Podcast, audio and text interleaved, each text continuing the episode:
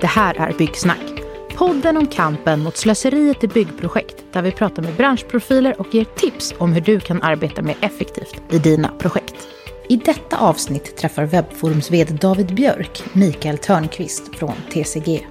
Mikael är strategisk rådgivare och har en bakgrund från den klassiska industrin som bygg och anläggningsbranschen där han har arbetat som såväl entreprenör som beställare under många år.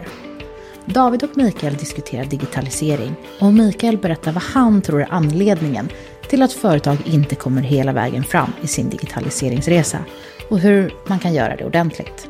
De pratar även om olika standarder och Mikael ger tips på hur du kan lära dig mer om standarder på ett enkelt sätt. Missa inte detta, nu kör vi igång!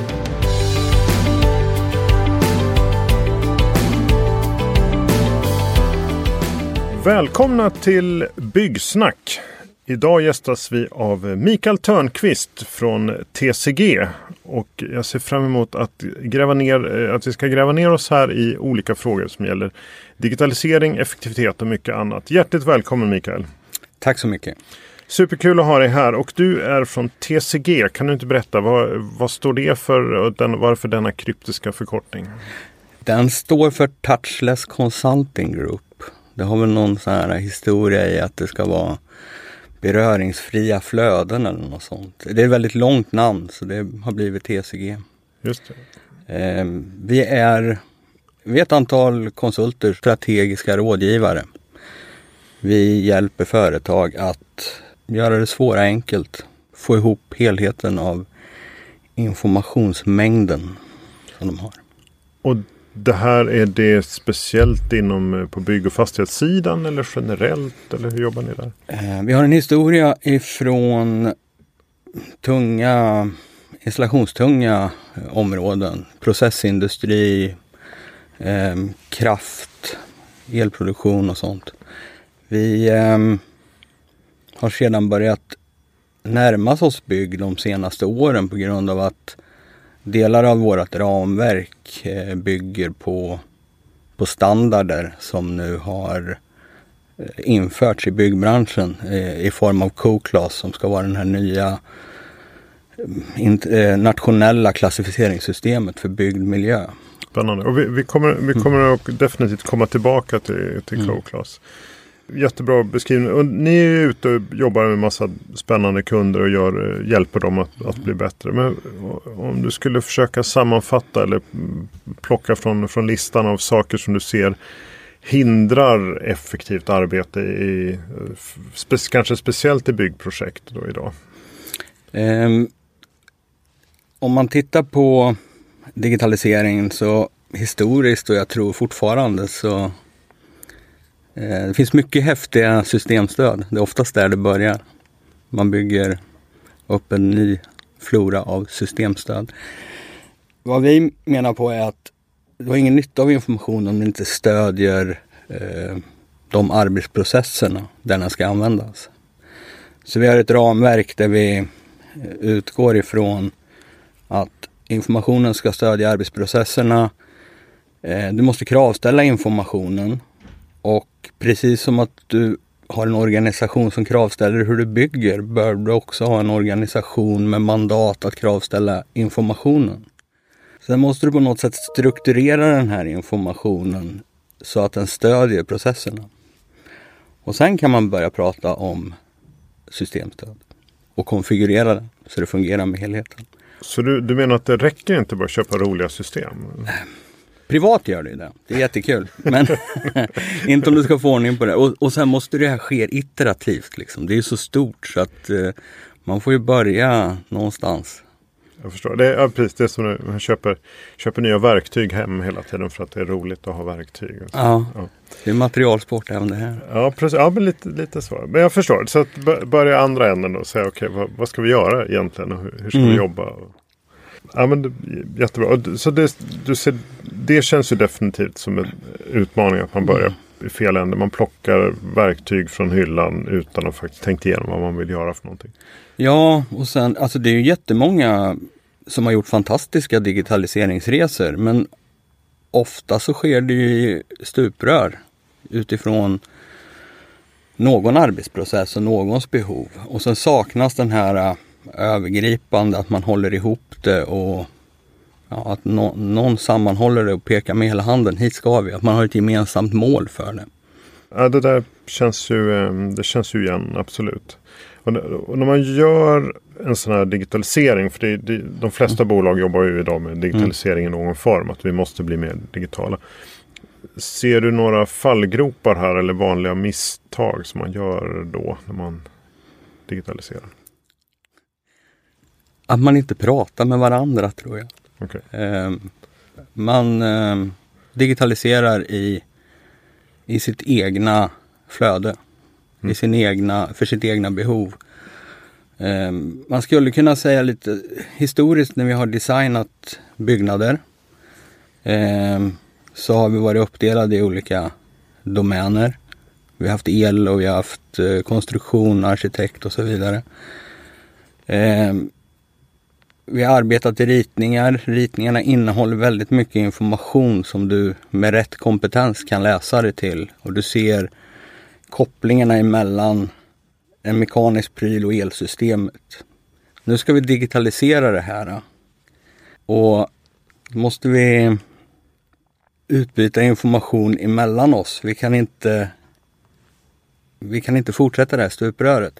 Men jag upplever att vi fortsätter att använda de digitala verktygen enligt en arbetsprocess som är ritningsbaserad. Okej. Okay. Hur borde man göra istället? Sätta syfte och mål med varför, vad man ska ha informationen till. Mm. Um, peka ut, leta på en målbild. Varför ska vi digitalisera? Vad, vad är verksamhetens syfte med det? Och sen identifiera vilken information man behöver genom att intervjua och sätta ihop människor och att de får prata med varandra. Alltså det är en, digitaliseringen är en jättestor förändringsresa som i början inte är, som är väldigt lite digital.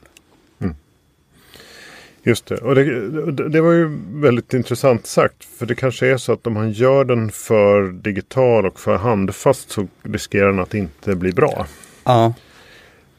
Vi, vi, vi som leverantör svär ju ibland över kravspesar i upphandlingar till exempel som är mm. allt för detaljerade. Det vill säga lösningen skall ha en knapp som gör exakt det här på exakt det här sättet. Mm. Och då eh, luktar det ju lite det du beskriver här. att man, har inte, man pratar inte om det vi vill uppnå är det här. Utan vi har, vi har tänkt på en grej och den mm. grejen ska funka på det här sättet. Mm.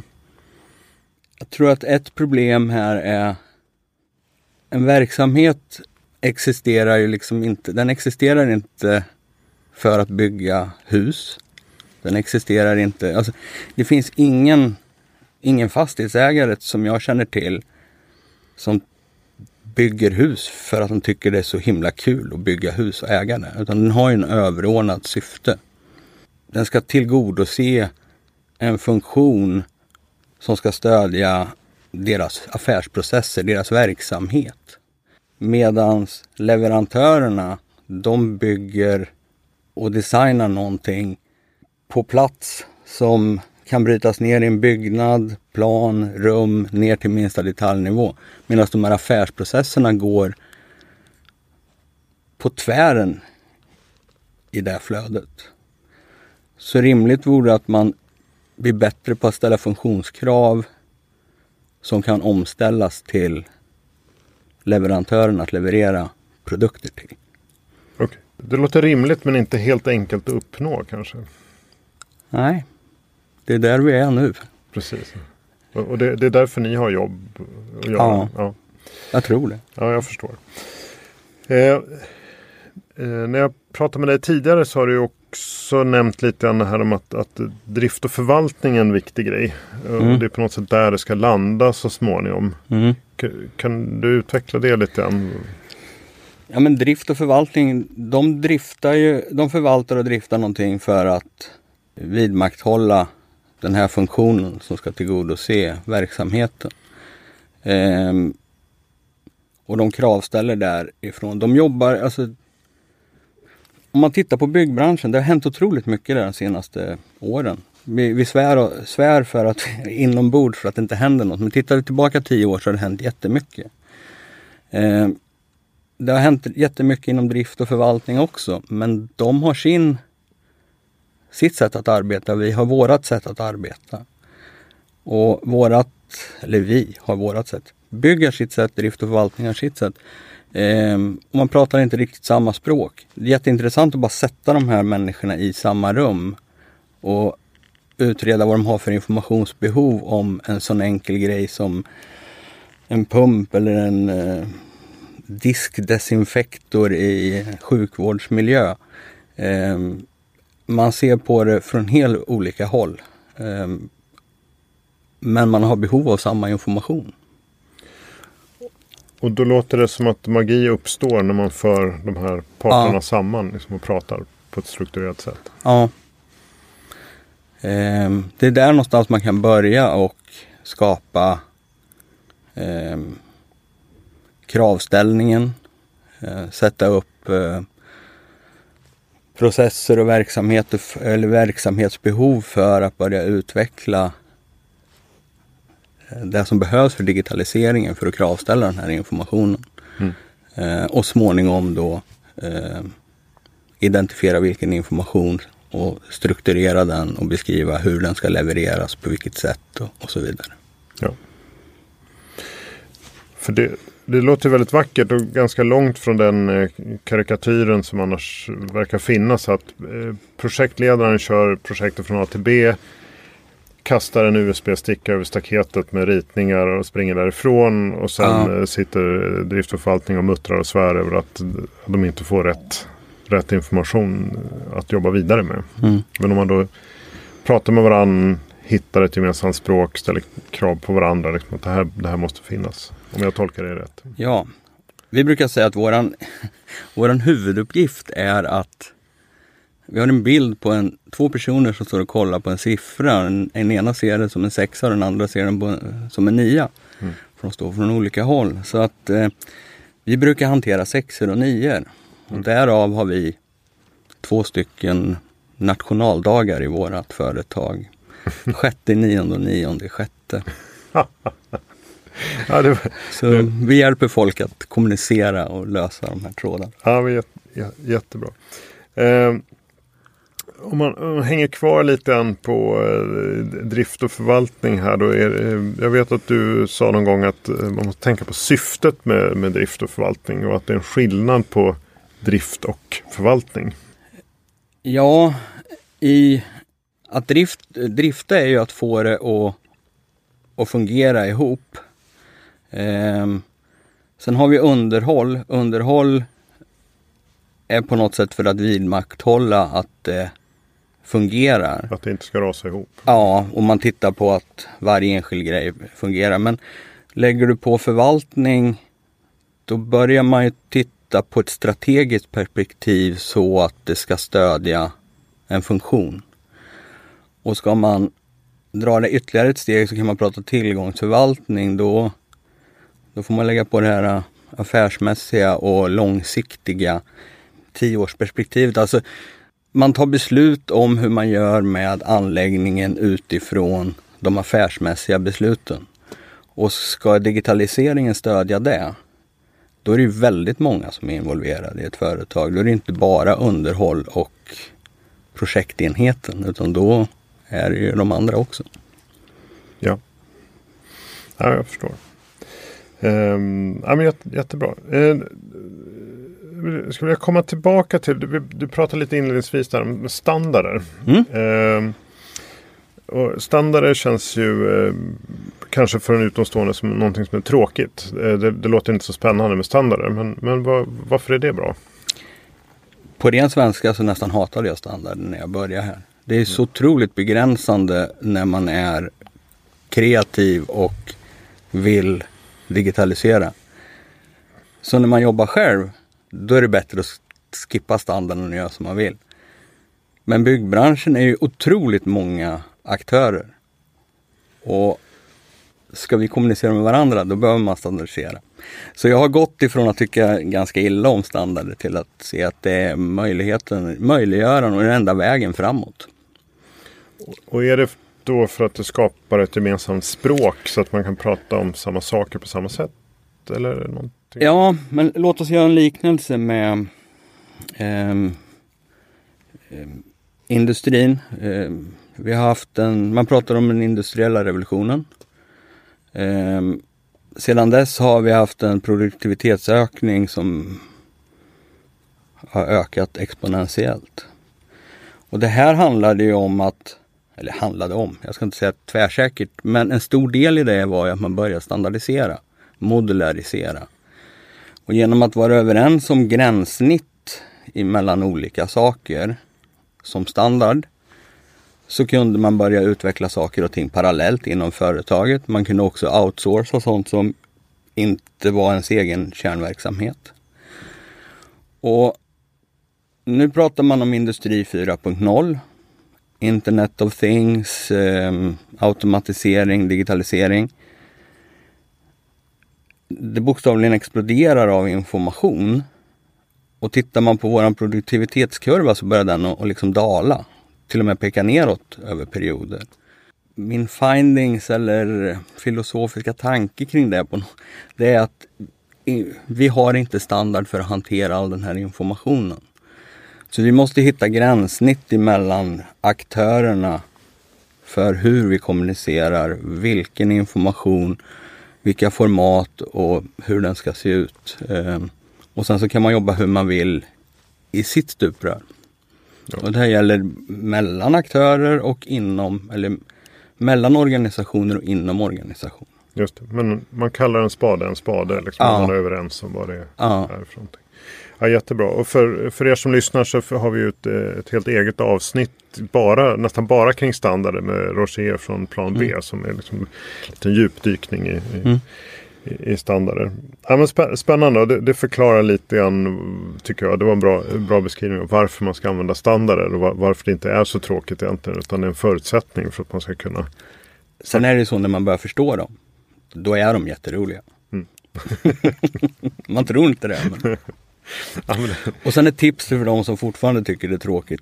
Det finns otroligt mycket standardfrälsta som gör ungefär som det här, en podd.